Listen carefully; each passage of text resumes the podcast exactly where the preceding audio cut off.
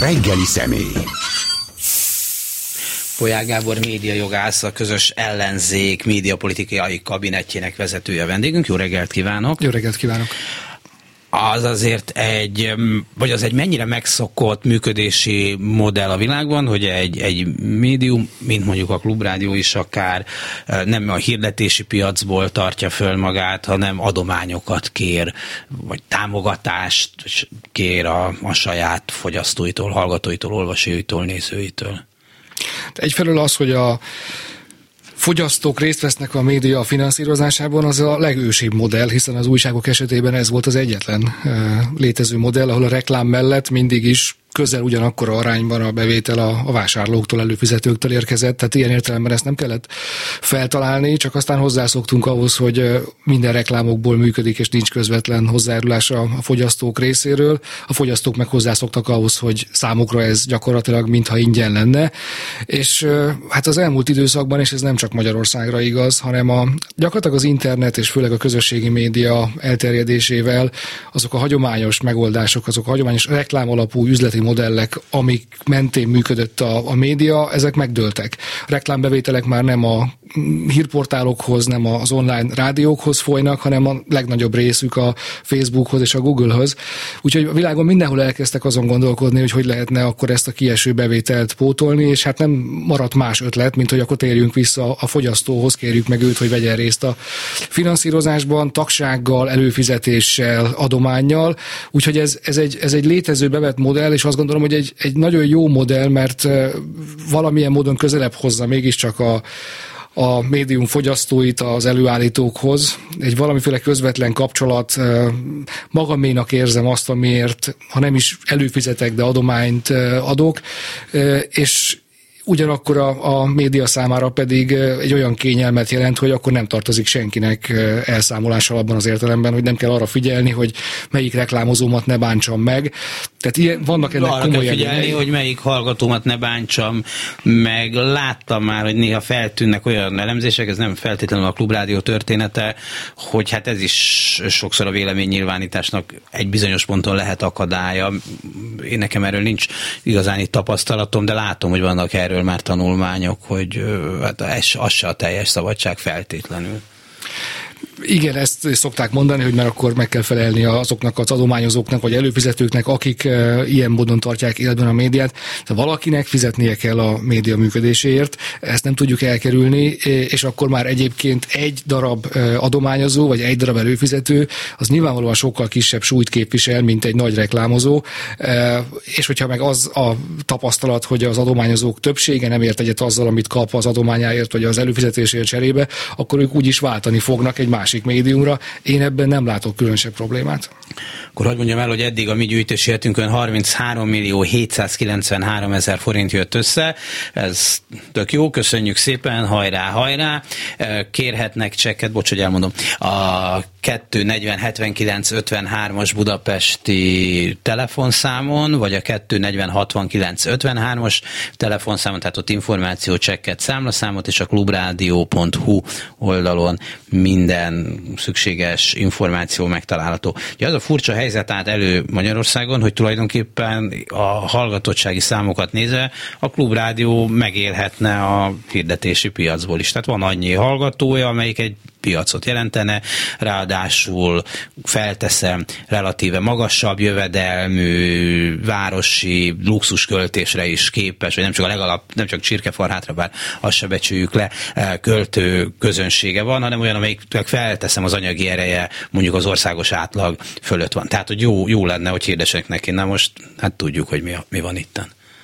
Azt tudjuk, hogy a piac nem működik. Azt tudjuk, hogy a reklámozók nem a hagyományos piaci megfontolások mentén döntenek arról, hogy hol helyeznek el reklámot és hol nem. Ugye a magyar médiapiac az tényleg a nyugati világban egyedülálló abban a tekintetben, hogy itt a legnagyobb reklámozó az állam, de olyan fokon a legnagyobb, hogy a következő hatalmas cégek, a nagy multi német befektetők, kiskereskedelmi láncok, illetve távközlési cégeket együttvéve, azt a következő ötöt együttvéve sem érik el a, a, a következő öt azt a mértékű reklámkiadást, amit a magyar állam a reklámpiacon elkölt. Ez önmagában egy elképesztően torsz helyzet. Innentől kezdve lehetetlen megítélni, hogy, hogy melyik szereplő képes valódi ö, gazdasági teljesítményt is nyújtani, valóban a, a közönség igényeinek megfelelően működni, hiszen nem ettől függ a bevétel. Aha.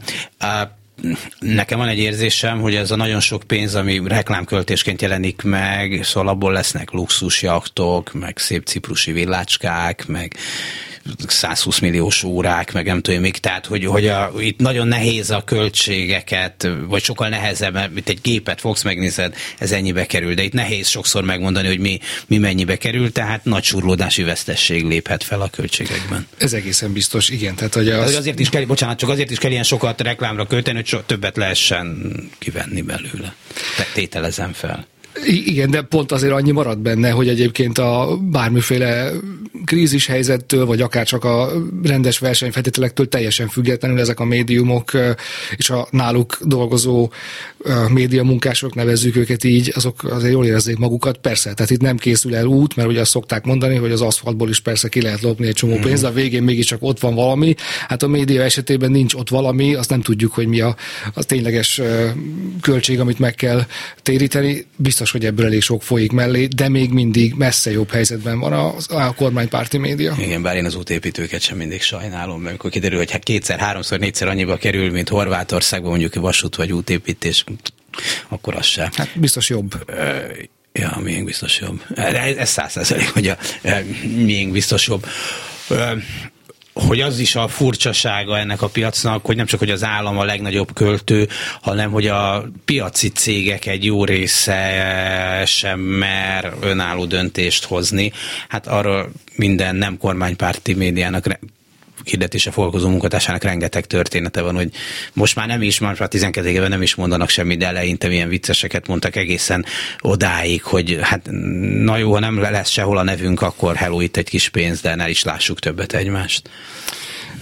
Ez, ez nem a médiáról szól, ez arról szól, hogy ennek a kormánynak és ennek a kormánypártnak sikerült olyan mértékben uralni a, a magyar társadalmat és a magyar gazdaságot, hogy nem nagyon maradtak autonóm szereplők, és ez egy nagyon messzire vezető beszélgetés, mert a felsőoktatásig, meg a kultúra területéig is elér, és a gazdaság olyan szereplőig is, akik egyébként még csak nem is magyar tulajdonossal rendelkeznek, de tudják, hogy itt, ha pénzt akarnak csinálni, akkor jóban kell lenniük a kormányjal, és az Orbán kormány ezt, ezt nem szégyelli kihasználni.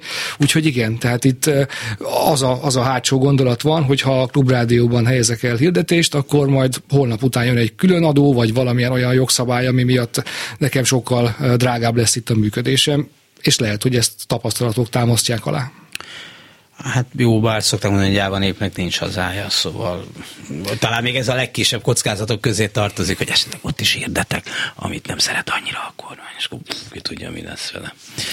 Hát ne akarjuk... Gondolnám én, aki persze nem döntök hirdetési pénzekről sem. De hát ne akarjuk kivenni pont a gazdasági szereplőket a társadalom egészéből. Igen. És akkor most itt az anamnézis felállításánál még egy fontos pont van, ez a, nem tudom, hogy nevezik most, a, nevezik még saját magukat közszolgálatinak, nem tudom. Persze. Magukat úgy nevezik? Ó, de vicces fiúk, lányok, hogy hát horribilis pénzek mennek erre, azt hiszem 130 milliárd, 130 milliárd körülbelül. Forint. Hát nekem csak ilyen közvetett élményeim vannak a dologról, mert nem vagyok fogyasztója ennek, de hát azok azért elég, elég borzongatóak, amiket mondanak. Most volt ugye egy sorozat arról, hogy például a néhai távirati iroda, ami hát mégiscsak egy alapintézménye kellene, hogy legyen egy ország kommunikációjának, hát milyen primitív propagandát csinál kézi vezérléssel. Az egy, az egy ijesztő történet, hogy egyfelől mennyire fenntartások nélkül veszik át a minisztériumból, Orbán Viktor mellől, de akár a mészáros cégektől érkező sajtóközleményeket, ugye ne változtassa címen, és, és hogy még ezen túl is egy olyan erős belső öncenzúra indult el, hogy a, a döntéshozók, azok a szerkesztők, akik eldöntik, hogy mi az, ami kimehet majd hírként, és mi az, ami nem, azok mindenféle külső nyomás nélkül is már olyan szinten szűrik a, az információkat, amiből egészen biztosan nem a valóságról fogunk képet kapni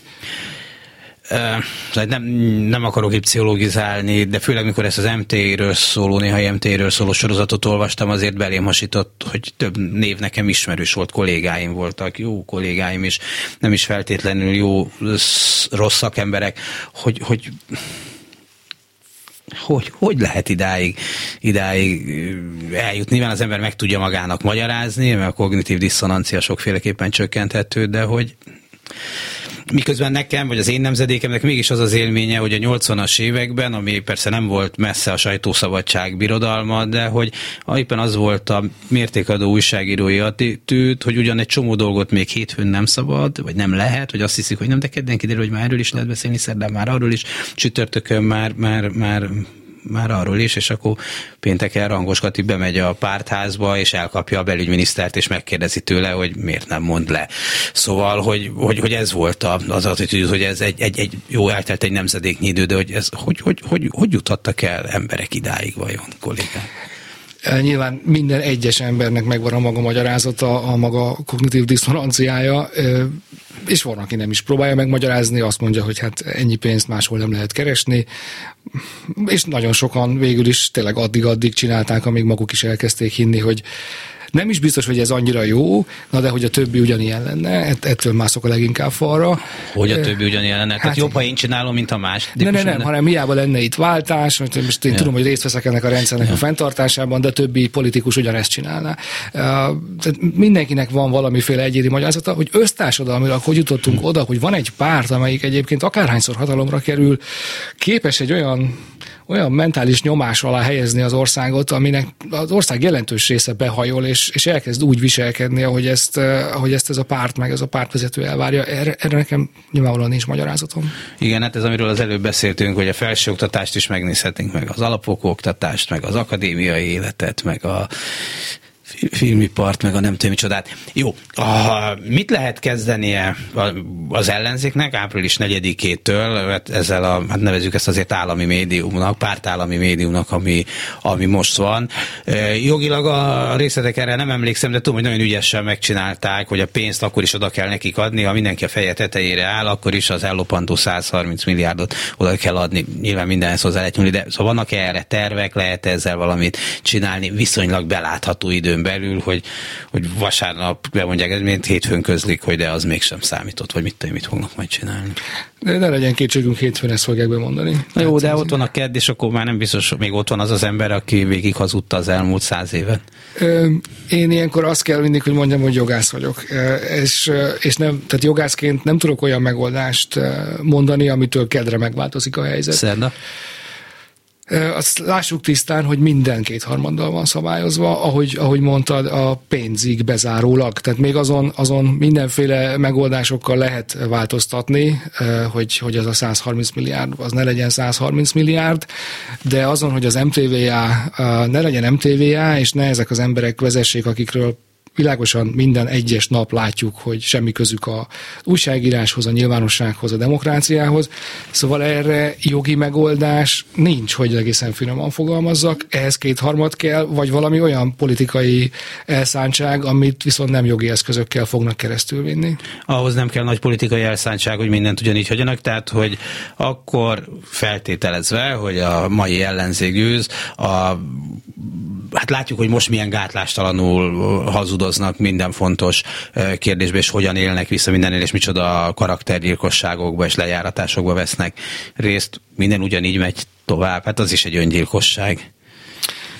Ö, és nem tesz jót az ember igazságérzetének. Nem, sem. egyáltalán nem tesz jót az ember igazságérzetének, és nagy a kockázat, hogy egy, egy olyan frusztráció és dű fog emiatt felszíre törni, ami, mondom, ami nem jogi megoldások felé fog vezetni. Tehát, hogy én nem tudok mást mondani, a, amit én tudok mondani, az az, hogy kétharmad nélkül alternatívákban tudunk gondolkodni. Az ellenzéki program sem forradalmi tettekben gondolkodik, hanem azt mondja, hogy ha nincs kétharmad, akkor el kell kezdeni kiépíteni egy olyan közszolgálti csatornát, ami több platformon megjelenik, és egy valódi közszolgálti tartalmat képes nyújtani.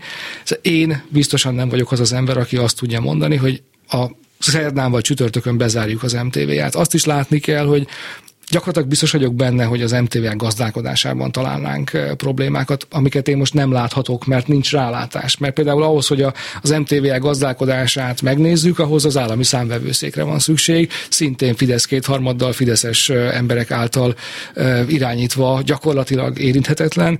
Ugye az MTV-nak a vezérigazgatóját, azt, az a Pap Dánielt, azt az a Koltai András hívhatná vissza, egyébként tegnap, vagy ma, vagy holnap, bármelyik nap, mindenféle indoklás nélkül, akit ugye kilenc évre most neveztek ki a médiatanács elnökének, és hát szintén megbízható Fideszes harcos, végigcsinálta a médiatanácsot kilenc éven keresztül, az ő pozíciója is kétharmaddal van kilenc évig bebetonozva.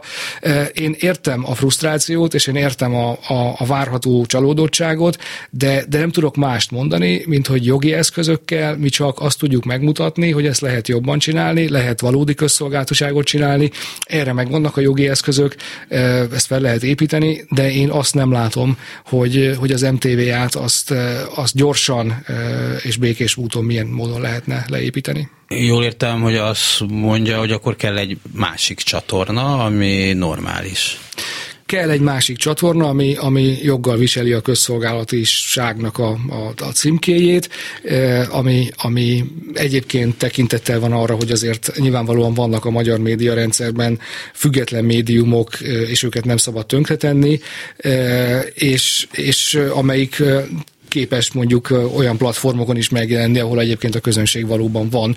Mert hát sokat beszélünk a közszolgálati médiáról, de azért az M1 nézettsége az nem az eget verdesít. Tehát egy, egy most nem tudok számot mondani, hát mert ez is ezek, valami. Jó, te, hát minden, mindenki is nézni az ember. 2002 után, amikor a Fidesz elvesztette a választást, akkor még ilyen nagy tüntetéseken is előkerült, hogy osszuk szét a médiát, és talán boldogult Kerény vetette föl, hogy legyen egy csatornája nekik is, meg nekünk és ott mindenki azt csinál, amit akar. Akkor ugye az volt erre az akkori kormánynak a bizonyos szempontból logikus válasza, hogy nem, hát egy, egy, egy, ez, ez, ez egy rendszer, de hát akkor mégiscsak ide jutunk el, ha jól értem. Hát, hogyha ide is jutunk el, akkor sem az lesz, hogy ez a, az lesz a miénk. Tehát én, amihez én egy programot le tudok tenni, és, és én nem vagyok újságíró, és nem értek a műsor szerkesztéshez, de az egy valódi közszolgálat. Ez nem arról szól, hogy akkor a másik csatornán Márki Zaj Pétert ugyanolyan áhítattal fogják emlegetni, mint most az M1 Duna csatornákon Orbán Viktort, kilencszer adják le az egyébként nem túl izgalmas beszédét március 15-e után. Én már a nyolcadiknál kezdtem unni. Uh-huh de addigra már mindenki tudta kívülről legalább. Ez, ismeri ezt a viccet a szovjet tévében, amikor bevezetik a második csatornán és akkor az e- első, nem tudom, Brezsnyev eltárs beszél, valaki átkapcsol a másodikra, és ott áll egy rendőr, így ütögeti a kezét egy gumibottal, és azt mondja, nézzüknek, kapcsolgatunk, kapcsolgatunk. Szóval lehet, hogy itt is ilyen. Ennyivel bonyolultabb lett a médiarendszer. Tehát már, nincs, már nem két csatorna van, már nem elég két csatornát uralni. Tehát egyébként a, ennek a mostani nyilvánosságnak éppen ez a rákfenéje, ami az erőssége is, ez az elképesztő zaj, amiben azért ott van mindig a, a valóság, amiben ott van mindig a, a független hang, akire érdemes hangat, hallgatni, csak iszonyú nehéz kiszűrni ebből az ajból, és hát a, a, ez, ez orosz propagandára szokták azt mondani, hogy az volt az első, amelyik ezt tudatosan használta, hogy ebben a, az elképesztő zajban bedobunk hivatalos forrásokból tíz különböző állítást, amik egymásnak homlok egyenest ellent mondanak, mindenki találja meg azt, amelyik neki tetszik, nem számít, hogy melyik igaz és melyik hamis, bármelyik lehetne igaz, úgyis a sok információ közül mindenki azt csipegeti ki, ami neki tetszik. Ugye volt itt még egy trükk, a ma már emlegetett néhai magyar távirati iroda szolgáltatásait ingyenessé tették, ezzel megölték a konkurenciát, és elérték azt, hogy a költséghatékonyságban érdekelt kisebb médiumok nem tartanak fent saját hírszolgáltatást, hanem átveszik ennek a néhai MT-nek az igen tendenciózus, elhallgató, sokszor szándékosan nem igazat mondó híreit.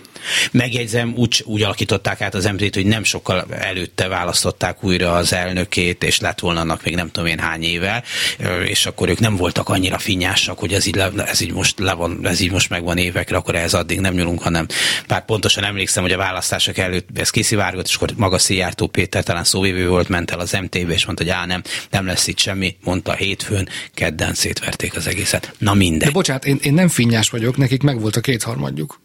Én, én amint van erő, én nagyon szívesen építenék egy tisztességes, normális közmédiát, amiben semmiféle MTVA nincs. Az MTVA az egy, az egy teljesen nonsens, értelmezhetetlen intézmény, egyetlen célt szolgál, eldugja a pénzt, eldugja a döntéseket. Nincs rá szükség, de ahhoz erő kell, méghozzá sok erő kétharmadnyi. Bocsánat, hogy térjünk vissza az MT-re, csak akkor, hogyha itt vagyunk megint, hogy, hogy nem ér, értem, hogy kellene valami kiszámítható jogrendel, mégiscsak egy ország így tud működni, de most ugye úgy állunk, hogy van egy oldal, ami tesz a jogrendre, nem különösebben zavartatja magát, hogy kétharmad vagy nem kétharmad, de azt csinál, amit akar, és van egy másik oldal, amelyik azt mondja, hogy hát ugyan baseball ütővel jönnek ki a focipályára, és nem a labdát püfölik, hanem az én fejemet, de hát most hát ez a ját, most így ilyet játszunk. Hát hello, üssé még egy nagyobbat, de én akkor sem fogok semmi, sem oda tartom a másik orcámat hogy belekeveredtem a saját hasonlatomba, de érti. Hogy ne érteném, hogy ne érteném. E, csak hát mondjuk ki, hogy amiről beszélgetünk, az forradalomnak hívják. Tehát, hogy ak- akkor, hogyha félretesszük teljes egészében azokat a kereteket, amik sajnos kötik valóban, de egyébként formálisan kötik a Fideszt is, csak neki megvan hozzá a kétharmada. A Fidesz praktikusan nem köti semmi, mert úgy alakította az egész választási rendszert, én ezt tudom, hogy, hogy neki eh, stabilan megvolt a kétharmada az elmúlt ciklusokban. Eh, de a mostani helyzetben egyébként neki is a matek nagyon nehezen dobnák ide, az ellenzéknek is. Ha ezt félretesszük, azt nem úgy hívják, hogy kormányváltás, azt úgy hívják, hogy a teljes jogrendszertől megszabadulunk, kidobjuk.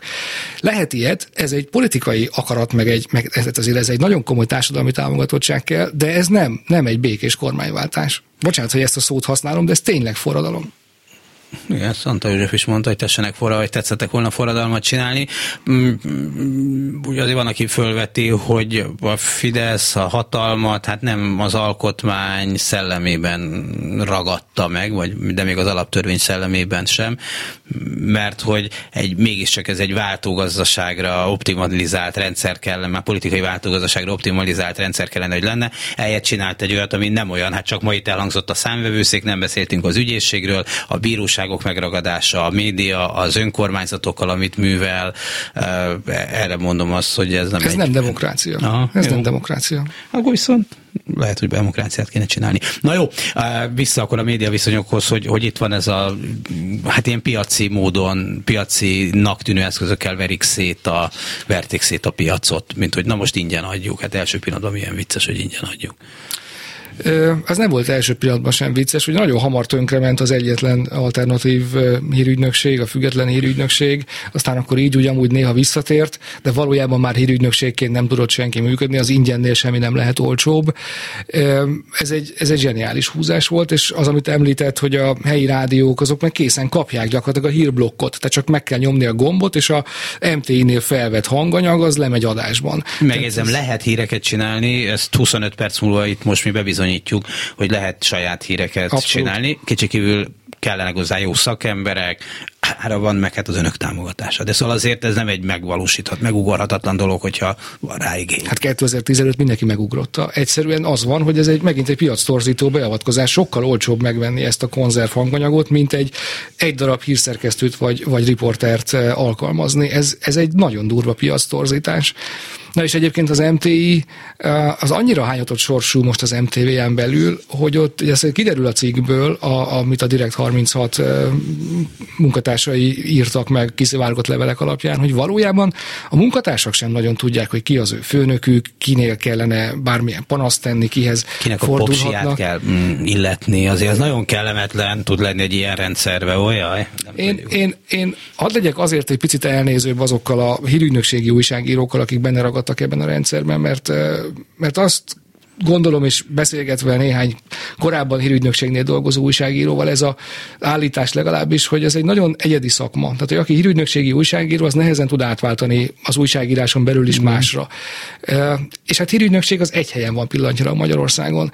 És ezért ez annyiban biztató, hogy én azt gondolom, hogy ha kap egy olyan ajánlatot majd ez a, a gárda, aki a hírnökségi tevékenységet elvégzi, ami egy megfelelő alternatíva, akkor ők kicsábíthatók, kimenthetők mondjuk így az MTV-jából. Tehát egy, egy hírügynökségnek a felépítése az azért nem lehetetlen, mert nélkülük az MTV-jában sincs hírügynökség.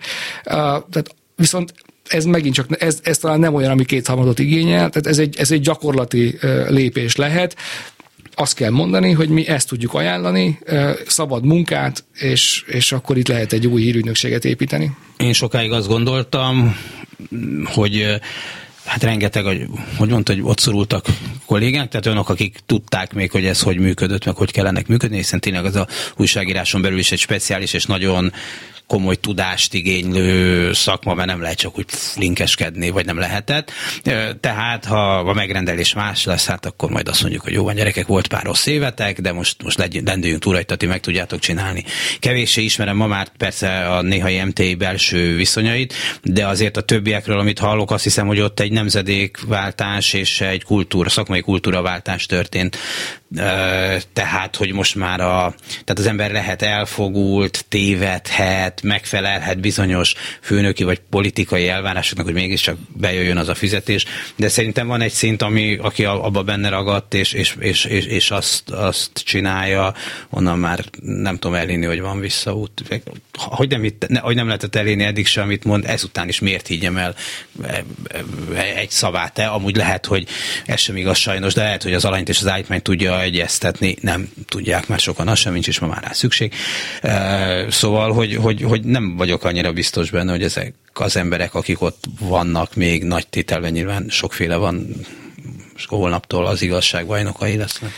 Annyit fogadjunk el, hogy sokféle van. Sok. Én amikor a dű szól belőlem, akkor ugyanezt gondolom, hogy azért 12 év után már nagyon nehéz megmagyarázni az egyéni sorsokat is, de de hogy mondjam, az sem lehet egy út, hogy akkor, tehát akármerre nézünk, megint csak nem csak a médiát érintően, bármelyik szférát érintően, uh, alig mondhatjuk azt, hogy van kivel szóba állni, van kivel elkezdeni az újjáépítését egy demokráciának. Uh, nyilván a rendszerváltást nak szerintem volt egy rossz tapasztalat, ez az elkerekasztalozása a történetnek, amikor mindenki nyert egy kicsit, de senki nem nagyon vállalt felelősséget. Én nagyon-nagyon gyerek voltam még, tehát ez egy abszolút utólagos szubjektív értelmezése. De azt gondolom, az ilyen kerekasztalozásnak mindig van egy kockázata. Olyan kompromisszumok születnek, amelyeket egyébként senki nem tart különösebben helyesnek. De hát megint csak azt mondom, hogy ha, ha olyan vehemenciával állunk neki, ha van rá lehetőség, ha nyer az ellenzék, újjáépíteni a demokráciát, hogy elsöprünk mindenkit, aki, aki részt vett ennek a rendszernek a működtetésében, az, az megint nem Hmm. Nem egy kormányváltás egyszerűen. Hát e, azt mondja, erre mondják a tanúba azt, hogy már bocsánat a hasonlatért, hogy a kisnyilasoknak meg lett bocsátva.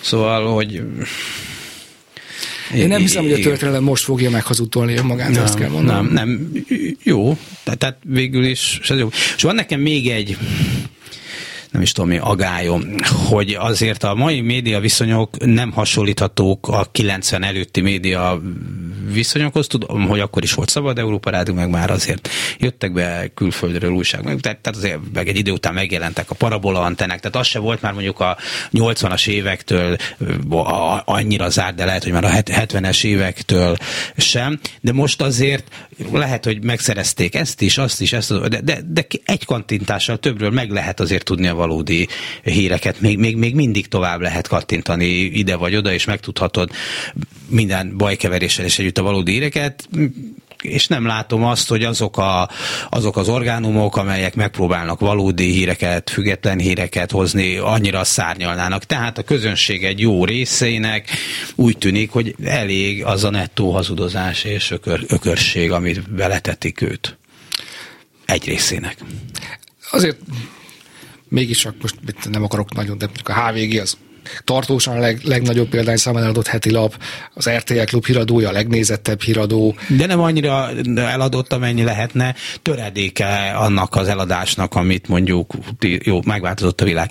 Igen. Meg interneten biztos sokan nézik. Tehát nyilván vannak ilyenek, meg a klubrádiót is, hát erről beszéltünk, hogy nem csak, hogy hallgatják, hanem összedobnak annyi pénzt a hallgató, a hallgató pénzdobás, összedobnak annyi pénzt, amennyi, amennyi őket. Tehát nem azt mondom, hogy nincsenek ilyenek, csak azt gondolnám, hogy több, hogy, hogy, hogy nagyon sok olyan ember van, aki mégiscsak fogyaszt valahogyan híreket, hiszen kattintgat ide-oda, és nem zavarja az a, most a Facebook algoritmusa engem az elmúlt napokban ilyen fideszes hirdetésekkel, meg fideszes médiumok hirdetésével eh, szerencséltet, hát, hát, hát tényleg megeszem a sapkámat, olyanok ezek, és ezek szerint sokaknak ez bejön. Sokaknak bejön, de de azért ne felejtsük el, hogy a listás eredményeket, ha nézzük, akkor ezek ugye 14-ben, 18-ban 44-48 százalék hmm. volt. Tehát ez egy nagyon durván megosztott társadalom, ez egy ketté osztott társadalom, ami nem tudott a választásokban megmutatkozni, mert az ellenzéki oldal még a legutóbbi választásokon is töredezett volt. Tehát itt nem arról van szó, hogy a Fidesz egyébként olyan fokon uralja a nyilvánosságot, hogy az emberek kétharmadát meggyőzte arról, hogy a világot úgy kell értelmezni, ahogy épp ők aznap értelmezik. Itt arról van szó, hogy van egy olyan választási rendszer, amiben ez a 40 százalék, 41-2 százalék, ez elegendő volt egyébként egy töredezett ellenzék esetében még a kétharmadhoz is. Igen. Tehát itt nincs, nincs mindenki bedarálva ebbe a, ebbe a, a nyilvánosságba. Itt van egy másik fele az országnak, amelyik mégiscsak azokat az információkat találja meg, amelyek, amelyek nem a kormány világértelmezését követik. Úgyhogy én ennél azért mégiscsak optimistább vagyok. Hát remélem is. Uh hogy van egy olyan közkeletű feltételezés, hogy a sajtónak definíció szerint igazat kellene mondani. Nem tudom, mi az az igaz, mert nyilván ennél bonyolultabb a világ, de mégis törekednie kéne a, a valóság minél pontosabb e, bemutatására, és aki nem ezt teszi, az, az eltér ettől az alapvető definíciótól. De szerintem megnézve a sajtó, a magyar sajtó történetét, hát szerintem a 90 valahány százaléka, tök mindegy, mit mondunk, nagyon nagy százaléka nettó hazugság jelent meg mindig. Tehát azért ez nyilván nem új keletű dolog. Én előszeretettel olvasgatok régi újságokat, hát időnként egyszerűen kétségkívül másképp jutott el az emberekhez, de hát, de hát hogy, hogy, hogy, hogy, hogy, hogy miközben most szörnyölködünk, lehet hogy, lehet, hogy tévedünk, vagy valami olyasmit vártunk el a sajtótól, vagy várunk el a sajtó egy jó részétől, ami, ami Magyarországon, vagy a diktatúrákban és féldiktatúrákban soha nem volt az idő. Nyilván az angol sajtót nézném meg, vagy a, az amerikait, akkor azért más eredményre jutnék. Igen, ezt akartam mondani, hogy nagyon rövid olyan időszakokat tudunk találni azért a magyar történelemben, amit úgy hívhatunk, hogy demokrácia. És egy nem demokratikus berendezkedés az nem arra használja a sajtót, hogy valódi ugye, kontroll legyen a hatalom fölött, valódi viták legyenek a nyilvánosságban, hanem arra használja a médiát, hogy a saját üzeneteit a lehető leghatékonyabban, a lehető legtöbb ember számára juttassa el. Szerintem ez egy nagyon egyértelmű és nagyon fontos különbségtétel a demokráciák és a nem demokráciák között, hogy ne menjünk bele olyan szómágiába, hogy ez ezt most éppen minek hívjuk, ami, amiben élünk, de ez nem demokrácia. Itt a, a politikai döntéshozó, a vezető politikai döntéshozók fejében a média az nem azt a célt szolgálja, hogy ő fölöttük valamiféle kontroll működjön, és nem azt a célt szolgálja, hogy a társadalom megismerhessen alternatív elképzeléseket különböző számukra releváns kérdésekben. Itt a Fidesz arra használja a médiát, hogy a Fidesz aznap reggel megálmodott üzenetei lehető leghatékonyabban, lehető leggyorsabban, lehető legtöbb embert elérjék. Ez nem demokratikus hozzáállás hogy Hát igen, de ebből az is következik, hogy, hogy azt gondolják, hogy az emberek egy része legalábbis így programozható. Tehát ha bemondjuk a mi rádiónkba azt, hogy a nap ezentúl nyugaton kell fel, és keleten nyugszik, akkor egy rövid idő után legalábbis egy, lesz egy olyan sokaság, amelyik azt mondja, hogy igen, és egyébként a Föld az négy elefánt hátán áll, amelyek a teknősökön állnak, amik vízbe átlatják a lábukat, és azt el fogják hinni, csak többször el kell mondani, és azt is hozzá kell tenni, hogy Brüsszel és Gyurcsány. Ö, szeretném ezt száfolni, de nyilván van egy nagyon, tehát van egy, van egy elég komoly rétege a közönségnek, akire ez, akire ez hat. Aki, aki elhiszi, hogy Brüsszel, Soros, Gyurcsány, de azt is gondolom, hogy azért a magyar nyilvánosságnak a bajai azok nagyon felülről jönnek, és, és abban a pillanatban, ahogy elkezd majd egy új politikai elit új módon viszonyulni a nyilvánossághoz, akkor ugyanezek az emberek felébrednek. Aha. Én, én ebben nagyon hiszek. Aha. Tehát igen, rájön, hogy ő ellenálló volt. Arra nem biztos, hogy ellenálló volt, de akkor majd azt látja, hogy most más a normalitás, és ő majd ahhoz a normalitáshoz fog igazodni. Tehát, hogy az emberek többsége az, nem, az éppen nem ellenálló, nem forradalmár, ő igazodik ahhoz a környezethez, amiben él. És a mai környezet az azt kívánja meg tőle, hogy ne nagyon gondolkodjon azon, hogy Soros-e vagy Gyurcsány. Fogadja el, mert akkor lesz neki közmunkája, vagy akkor lesz neki megrendelése a, a mészáros cégektől. Hát, vagy azt hiszi, hogy csak akkor lesz, lehet, hogy egy ellenpróbát megérne. Hát itt van a a klubrádió. De az emberek nem forradalmárok. Oké. Okay. Uh, és egy, hogy kicsit ennyit csak azon a sötét képen, amit, amit itt mondtam, hogy például Magyarországon is kitűnő oknyomozó fórumok, portálok, kollégák működnek, miközben a jogszabályokat próbálják úgy alakítani, hogy, hogy, hogy a lehető legkevesebb lehetőségük legyen, hogy megtudják a valóságot. Tehát vicces az, hogy a különféle közhivatalok elhárítják az érdeklődést, hogy eltitkolják a dolgokat, és mégis egészen komoly és hasznos és jó és nagyon profi munkák kerülnek elő. Igen, ha így nézzük, akkor nagyon sokat tanult valószínűleg a magyar újságíró társadalomnak egy része az elmúlt 12 évben. Az, hogy hogyan lehet nem sajtóközleményekből és nem sajtótájékoztatókból tájékoztatni. Nagyon egyszerű volt az, amikor az információ könnyen hozzáférhető volt, és valószínűleg ennek azért volt egy olyan veszélye, hogy el is kényelmesített egy csomó embert. Most sokkal nehezebb bármilyen információ morzsát megtalálni. Megtanulták a, a, az újságírók legalábbis azok, akik oknyomozással foglalkoznak, hogy ezt, ezt hogyan tudják ebben az ord ö, környezetben is megvalósítani, úgyhogy egyébként le a kalappal. Tehát tényleg a magyar ö, demokrácia sorsa az nem azon múlt, hogy az újságírók feladták. Nem adták fel. Hát van, aki feladta, van, aki nem mondjuk, szóval azért sokféle van, meg vannak hát akik elég lelkesen szolgálják a diktatúrát. Hát őket nem biztos, hogy az újságírás jelzővel érdemes illetni? Igen, ezt nem tudom. A, a, persze másik oldalon meg azt szokták mondani, hogy azért olyan nagyon sok hatása ezeknek a leleplezéseknek, és hát időnként egészen durva dolgok derülnek ki, a nagyon sok következménye nincs sem büntetőjogi értelemben sem, jó, április harmadikán meglátjuk, de a politikai hangulatban sem. Tehát, hogy az is csak a mi buborékunkba gondoljuk, hogy ez a mértéktelen lopás és gyakori korrupció, ez a nagyon megrázná a népeket. Nagyon sokakat egyáltalán nem ráz meg. Én azt gondolom, ebben is érdekes, hogy most én vagyok az optimista, általában én vagyok a pessimista, hogy egyébként... Ajaj, több... hát a pessimista a korunk realistája. Igen.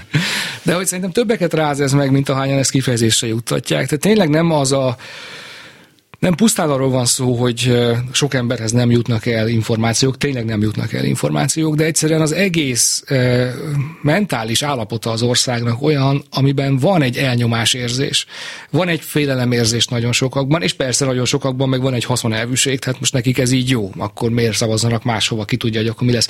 De nagyon sokan én azt gondolom, hogy, hogy egy ilyen meg nem fogható, meg nem fogalmazható félelemérzetben hozzák a, a, mondjuk a politikai döntéseiket, és abban a pillanatban pillanatban, ahogy reálisnak látszik a kormányváltás, ez meg fog tudni fordulni. Itt, itt nem pusztán arról van szó, hogy az emberek egyébként legyintenek az ellopott milliárdokra. Tudják ők, hogy azt lehetne másra is fordítani. Egyszerűen most nem, vagy nem tudom, hogy most. Tehát az elmúlt 12 évben nem volt olyan pillanat, amikor elhitték volna, hogy ezen lehet változtatni. Uh-huh. Ami szerintem egy speciális magyar jelenség, hogy a bulvár médiát hogyan kormányosították el. Tehát, hogy benzinkutaknál, a biciklivel járok, de mindegy, mikor mégis benzinkutnál, akkor ott elszoktam, megszoktam nézegetni a címlapokat, hogy kicsit szörnyűködhessek, tehát hogy bulvárlapok ennyire segnyalóakká váljanak, és ennyire behódoljanak egy, egy hatalomnak, hát ezen, ezen elámulok azt hinni az ember, hogy ez mégiscsak gazdasági döntések születnek, el kell adni alapot, de hát ezek szerint el kell adni. Mondjuk azért a kedvencem, hogy Várkonyi Andrea hogyan alszik el Mészáros Lőrinc melkasán, megvan ez a hír? Ne, nincs. nincs. Hál' Istennek nincs. Igen, azt hiszem, a, nem tudom, amelyik heti labban jelent meg, aztán egy bulvárnapi labba, hogy Várkonyi Andrea mondja, milyen édes, de alszik el, mert hogy akkor azt kellett bizonyítani, hogy az egy valódi szerelem, biztos az is egyébként, és akkor egyszer csak az ütöttek ki a szememet a címlapon, hogy milyen édes, de alszik el Várkonyi Andrea Mészáros Lőrinc Lőrinc melkasán, és akkor... akkor Én a hallgatóktól. igen, és akkor azt gondoltam, hogy valóban ezt a, ezt a holdra vagy marsra költözést most már komolyabban kell venni, ezt jobban meg kell fontolni. Szóval a bulvár sajtóval mi, mi történik? Hát egy része a Kesmáé, tehát egy része a Fidesz birodalom része. Uh, nem, ne, én nem, nem bevallom, hogy nem ismerem, hogy mondjuk a Blicknek ma mi van a címlapján. Ugye a Blick, a ott azért igen, a Blick az, az, nem része. Az, az, nem az része. talán nem ennyire, igen. A Blick, Blick az továbbra is egy külföldi tulajdonos kezében van, ugye a Ringi eh, kiadóé. De hát aki, aki bármilyen módon a, a Fideszhez közeli vállalkozások kezébe kerül, ott nincs menekvés. Hát és azt nagyon világosan, eh, tehát a Fidesz a politikai kommunikációjában az, hogy a bulvárt arra lehet használni, hogy bizonyos témákat, bizonyos olyan célcsoportoknak el lehet magyarázni, akik egyébként nem olvasnak híreket, meg nem nagyon néznek híradót, hát ez, ez már régóta használja. Hát nem tudom, a Orbán Viktor mikor jelent meg valamelyik bulvárlapban, hogy húsvéti ünnepeket hogyan éli meg a család. Tehát ez nagyon régóta a Fidesz számára kézenfekvő eszköz a bulvár használata a politikai kommunikációban. Az, hogy a politika szempontjából ez kézenfekvő, azt értem, azt nem értem, hogy de értem, hogy a bulvárlapokat kiadó szer kiadók és szerkesztők részéről miért olyan kézenfekvő egy bizonyos szint után, de persze jó. Hát, hogyha ha ők, ők a rendszer részei, akkor, akkor nincs kérdés. Egyébként, ha már a Kesma szóba került, ugye itt a következő trükk nem csak a média világába, hogy ugye magáncégekbe, feltőkésített magáncégekbe kitenni, aztán alapítványokkal elrejteni a pénzt, meg a közpénzt, meg itt micsoda, ezt is csak forradalom esetén lehet jóvá tenni ezeket az igazságtalanságokat? Az alapítványok az egy nehezebb ügy, ugye azok, azok is kétharmaddal vannak szabályozva, ez az egyetemeket érinti például, meg még néhány területet.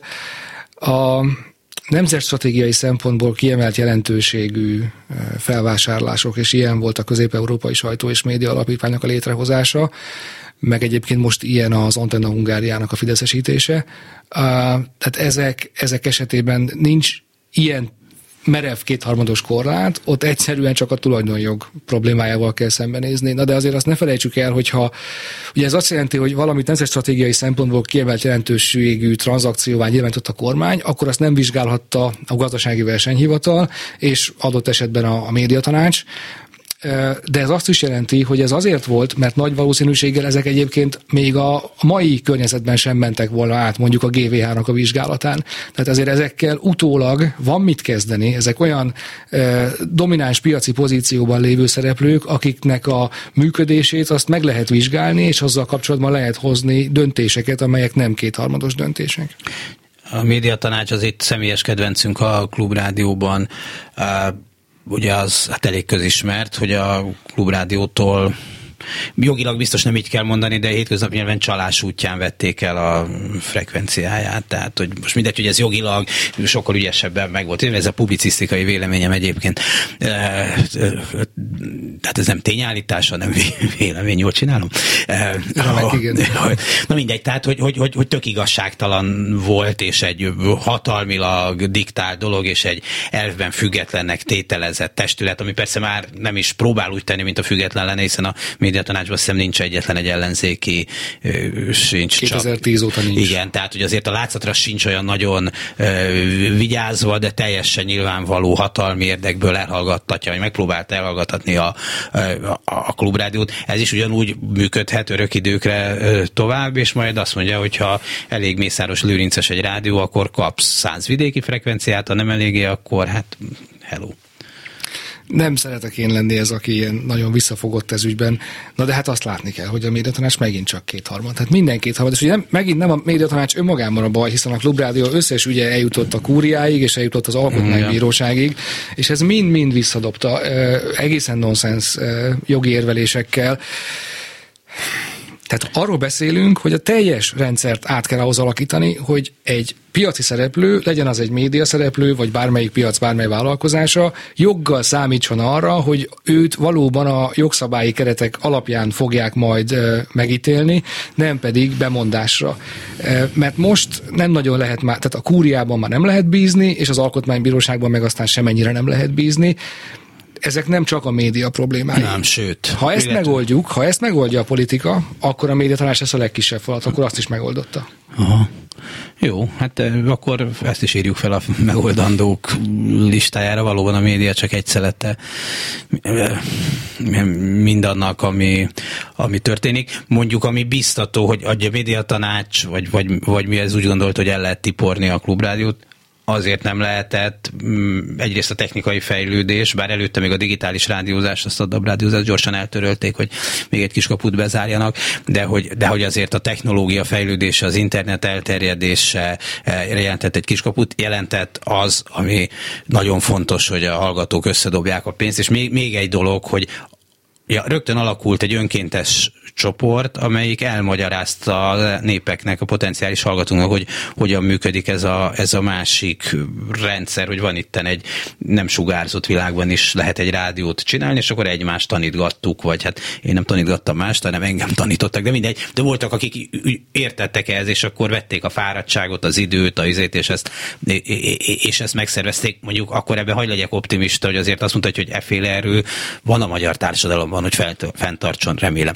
Egy klubrádiót nem csak anyagilag, erkölcsileg, hanem szellemileg is. Én akkor is dicsértem már a Klubrádiónak a, az akcióját, ahogy ezt az egész átállást levezényelte, jó volt nagyon a kommunikáció, és, és tényleg az látszott, hogy a amit nyilvánvaló is, hogy a klubrádió körül van egy közösség, akinek ez nem mindegy, akik hajlandóak időt, pénzt, energiát fektetni abba, hogy a klubrádió működjön mindenkinek ez lehet a, a, a legfontosabb célkitűzése bármelyik médiumnak, azt gondolom, és valami ilyesmiben is dolgozik mindenki, aki, aki egyébként nem az állam pénzéből él, mert hogy más út nincs.